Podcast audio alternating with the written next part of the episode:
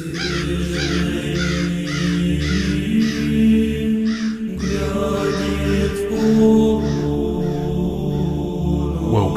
to the Paranormal Conclave. Here's where we talk all aspects of the paranormal.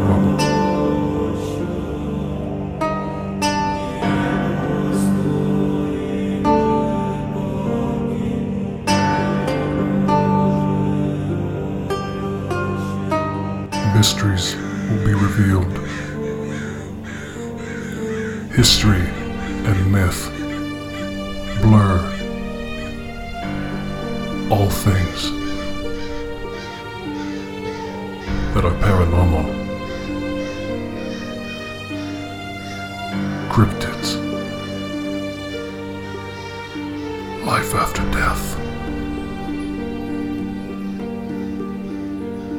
Paranormal Conclave.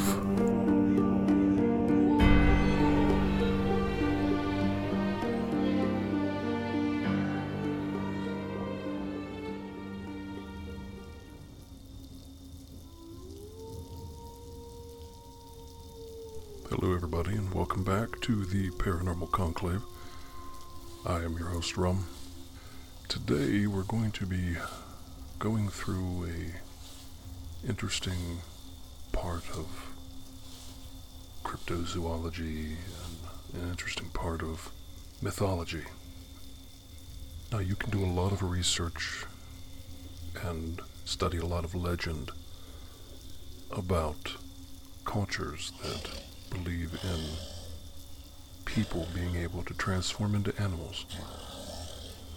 Well, one of the most famous, of course, is the idea of the werewolf. But there's werewolf type creatures in many, many, many cultures. But today we're going to be talking about the idea of werewolves in a specific culture itself. Werewolves in Norse mythology. I've always been fascinated with how things from the Norse culture has affected our daily lives today. Uh, days of the week, named after Norse gods, uh, something we use on a daily basis. You may be using it right now to listen to this show. Bluetooth. Bluetooth was the name of a Norse king. So that's something interesting. That little emblem that designates Bluetooth is the rune of that king. But let's get back into our topic, shall we? There's this idea that werewolves are exclusively from Eastern Europe. But I've collected a lot of tales and a lot of information about werewolves from different places. I would even imagine that some tales are even part of your local folklore, if you just looked around your region. But all these tales aren't really that surprising, considering at some point in prehistoric times, our ancestors' spiritual practices were linked to animal totems, the power of the animals. If you look into the past, European past, and other cultures as well, the animals' spirits are connected to royalty, courage, that warrior fight spirit. Those animal totems led armies into battle. The images of the bear and the boar were most used as the creatures to empower the European culture. And then there was the wolf. The wolf was something else entirely. Beyond the borders of the villages and the unfamiliar boundaries of the outlying world, there were solitary landscapes. When night comes, those places became a scene of dark and gloomy shadows, sorcery, magic. In the deep forest, the famished wolves would roam, hunt, and howl in the cold winter nights, howling at the moonless sky, Their eyes would glitter in the dark as if to be standing near a roaring fire, piercing the night, looking back at their prey, at their victims. We as humans have always been afraid of the unknown, and in ancient times, these areas, these landscapes, beyond the village, beyond the towns, terrible places of both mystery and death. The few who dared to venture into those places would come back with amazing tales of things they had seen, things they couldn't explain, things that would cast maybe a light upon them as the hero of the village, gaining them notoriety. Some such people, some such tales were collected by a group of brothers known as the Brothers Grimm. They put them in a large collection of works. It's uh, very, very good if you've never read the original tales of the Brothers Grimm. I would recommend it. They're not all just little kid stories by any means. As a matter of fact, I probably wouldn't read them to your children these days. These strange animals that were seen by these travelers through the dark forest were said to be the wildest beings on Earth, always searching for a kill. One of the most terrifying beings in the forest were the gigantic wolves. The wolves the size of men. The wolves that could get up on two legs and thrash their way through the forest, chasing down their prey. Now, for a moment, let's focus on the werewolves of Northern Europe. We have many mythological accounts about werewolves in ancient Scandinavia. But let's start with one of the most famous tales the tale of two men Sigmund and Sinfioti, who one day find a house in the middle of the woods with men under a sleeping spell. These men appeared to have enchanted wolfskins. Sigmund and Sinfioti steal the wolfskins and put them on. The moment they do this, they were transforming themselves into wolves, and they could even understand the language of the wolf. Now, after a couple adventures and after killing a couple other men, things go wrong and one wounds the other one. Apparently, the wound was a mortal wound. But things turn out for the best when the two men survive and then take the skins off and destroy them. Apparently, that wound wasn't as bad as they thought. It's interesting to hear these different type of legends and the way they're they come across. So, uh, so as a matter of fact, a lot of times, not just mythology to these people, but an oral history of something that might have actually happened. Now, we do know of a couple other wolves that were very famous in Norse mythology Geri and Freki. They were the wolves of Odin himself. According to the tales, there's a great possibility that these two wolves were not just pets.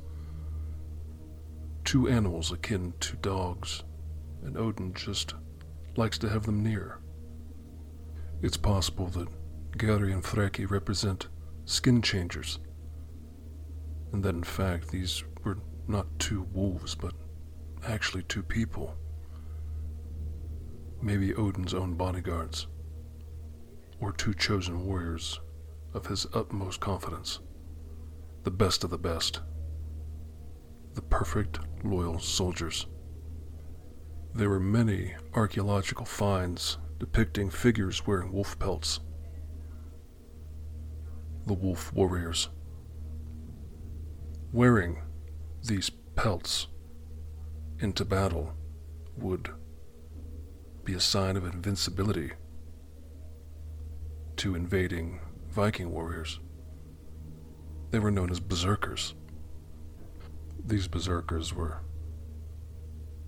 warriors of immense strength who sometimes fought naked just to intimidate those who they were attacking, showing that they were not uncomfortable with cold weather or the landscape itself, adapting perfectly to the harsh environment, just like the wolves. These warriors went into battle with some kind of obvious trance It did not have the need for weapons. They could kill and tear apart with their bare hands, just like wolves can rip a human apart. In fact, survivors of these berserker attacks would always say that they were men with the shape of wolves who attacked like the creatures themselves, with no mercy, non stop, vicious. Some say that these men were tranced shamans trained in the art of war. Others say that those who live like an animal become that animal. These men have trained themselves to be the wolf. They would take on the characteristics, their personas, so in depth that they couldn't function as a regular person anymore. They were animals. They were the ultimate soldier, like Odin's two wolfmen. The perfect warrior.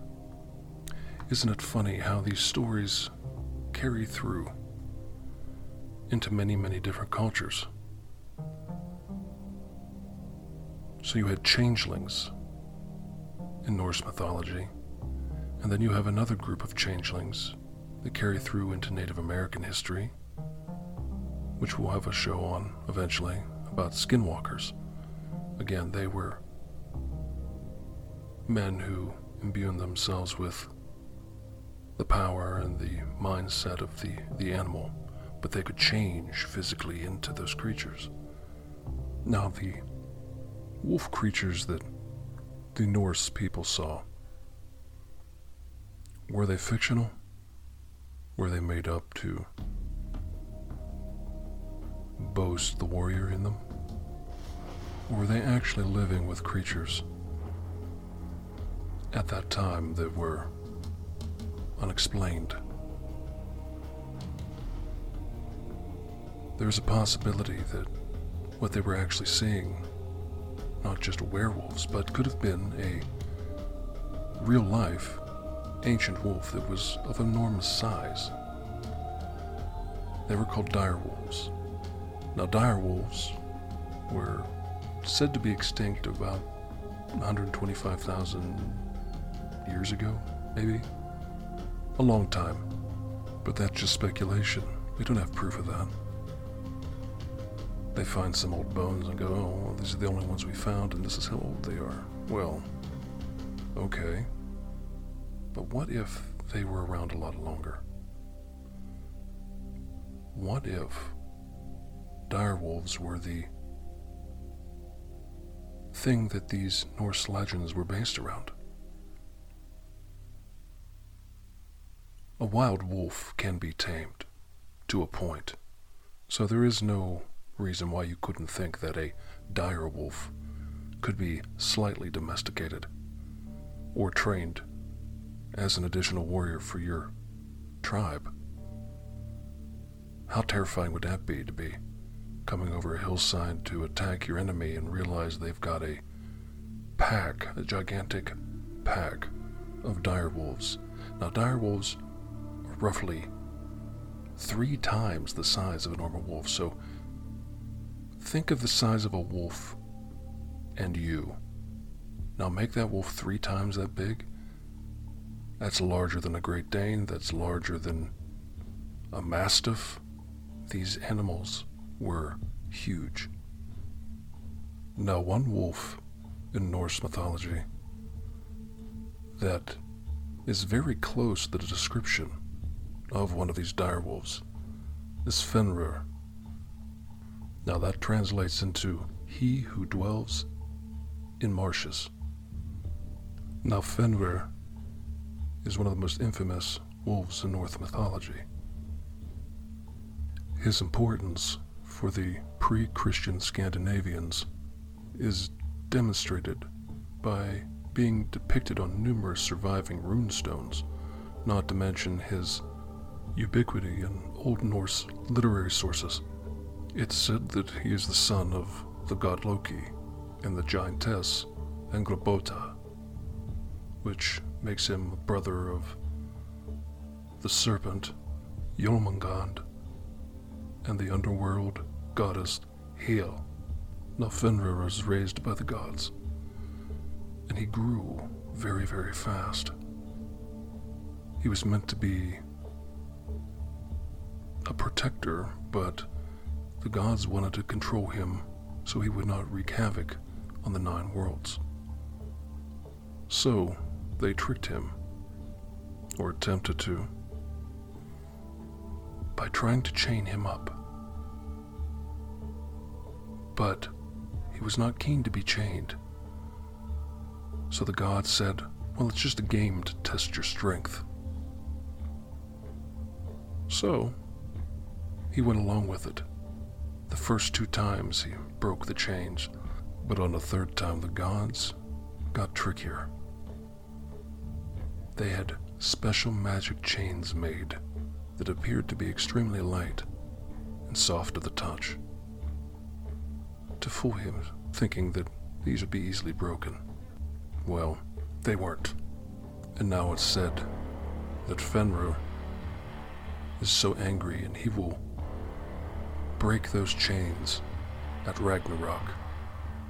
And he will run throughout the world with his lower jaw against the ground, devouring everything in his path. He would even kill Odin before finally being put to death by possibly one of Odin's avenging sons. So, are these stories from, say, Norse legend? Did they create some of the ideas of werewolves? Is it really mythology? Or are these cryptids that have been part of humanity for as long as we've been around. Were they part of the old ones? Are we seeing werewolves and not recognizing them as old gods, the forgotten gods, the werewolves and stories that come out of Hungary, and Romania, cursed men, doomed to roam, changing their shape at the full moon. Uncontrollable urges. Some say a metaphor for sexual frustration. Because it was a different time then, you couldn't express yourself as much as you can now or you'd be condemned. We've seen that in other things, other aspects of the paranormal. Even today in the United States, there are many reportings of beast men, beast like creatures roaming the countrysides, the forests. Not everything that's covered in hair roaming around the woods is a Bigfoot. Sometimes they're beasts off of Bray Road, which is another topic entirely, but again, wolf like creatures, beasts, but men. It's interesting. Do these tales that have come into the United States have they were they brought in by settlers I would have to say no, not really. Maybe some. But these tales were here much longer. The Navajo, the Apache, the Pueblo, all these Indian nations had men that transformed into beasts. Very rarely women, but in some cultures it does happen. Hollywood has taken these stories and made a fortune out of them, giving you the idea that you can shoot a werewolf with a silver bullet. That sort of thing. Why silver? Well, silver was a very, still is today, a very valuable metal. It was a metal of purity, different than gold. But a lot of churches had more access to silver than gold, especially in the medieval days. A chalice, a candlestick.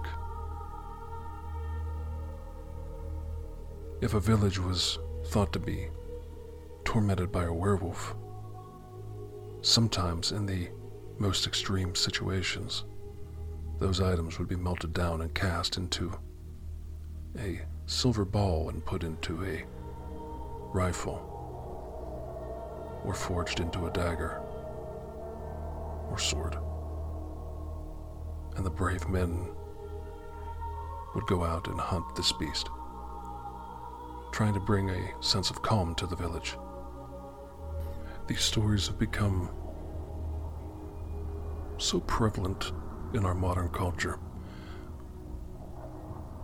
Most all of us grew up with a story of a werewolf as a child. That's right. We grew up with it. Of course, you know who I'm talking about. It's a story about a little girl with a red hood that would walk around in the woods carrying goodies to her grandmother. That's right, Little Red Riding Hood. Another story that came out of the Scandinavian countries. Why do I say this is about a werewolf? Well, just look at it. It's an intelligent wolf that interacts with a little girl who actually talks, moves, and walks like a man. It's interesting. Quite possibly one of those stories introduced to us at an early age to teach us a lesson about wandering off into the scary woods, or possibly a story for young girls not to trust older men. They may be taken. Who knows? But so many stories, so many legends, and now today, still so many sightings of what I would consider werewolves. I don't know what your thoughts are. I don't know what your beliefs are.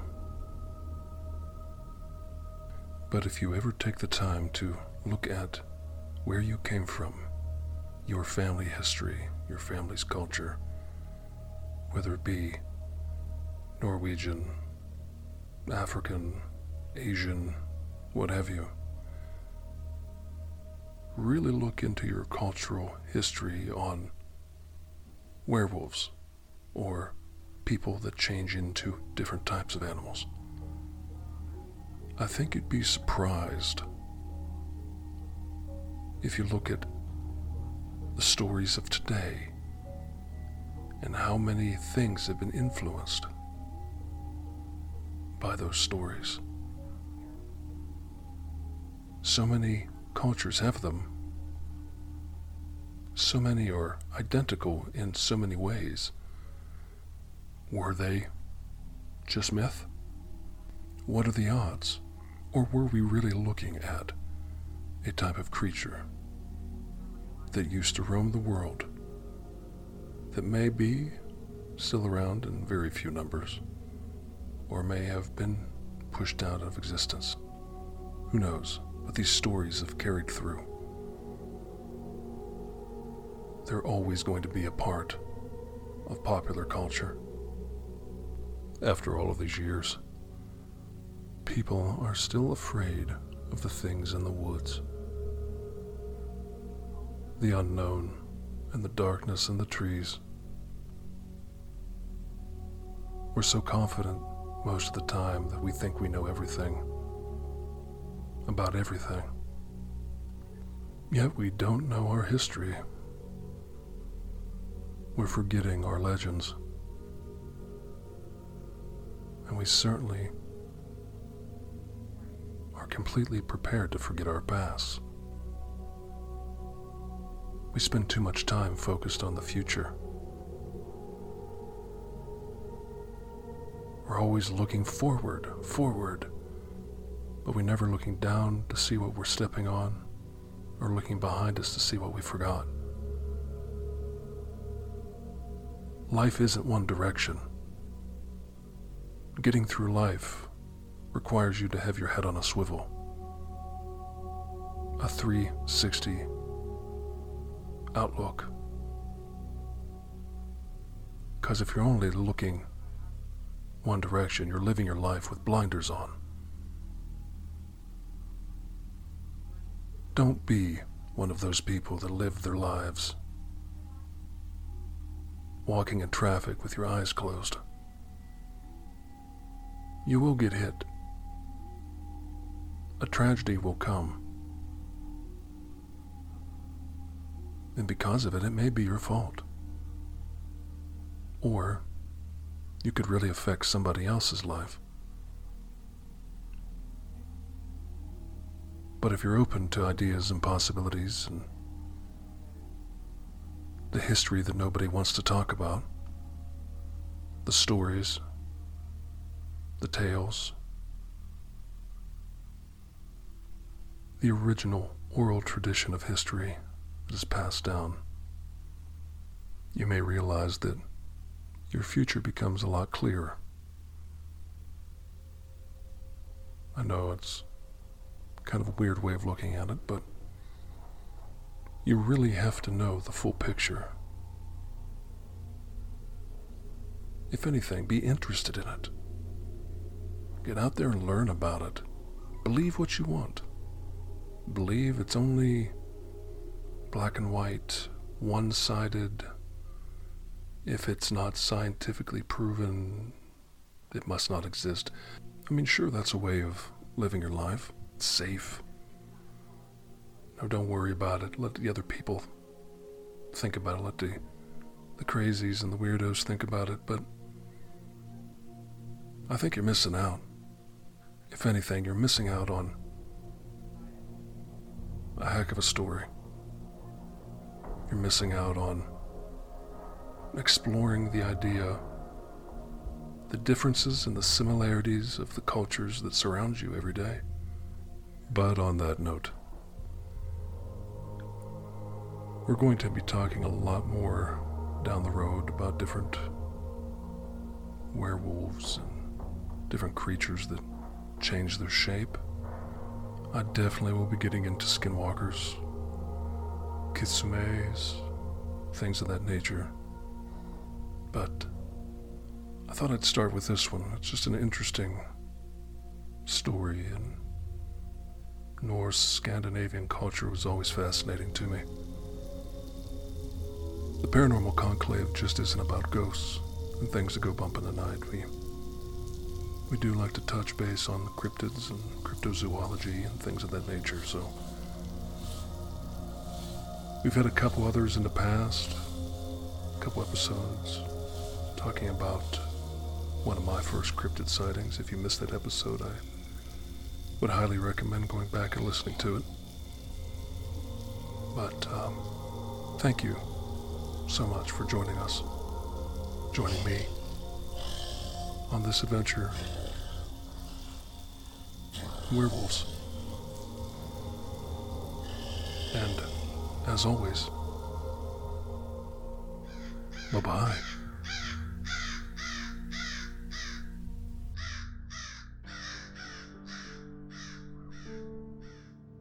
Thank you for listening to the Paranormal Conclave. Join us next time for another haunting discussion on the things outside our normal realm of reality and thinking. Paranormal.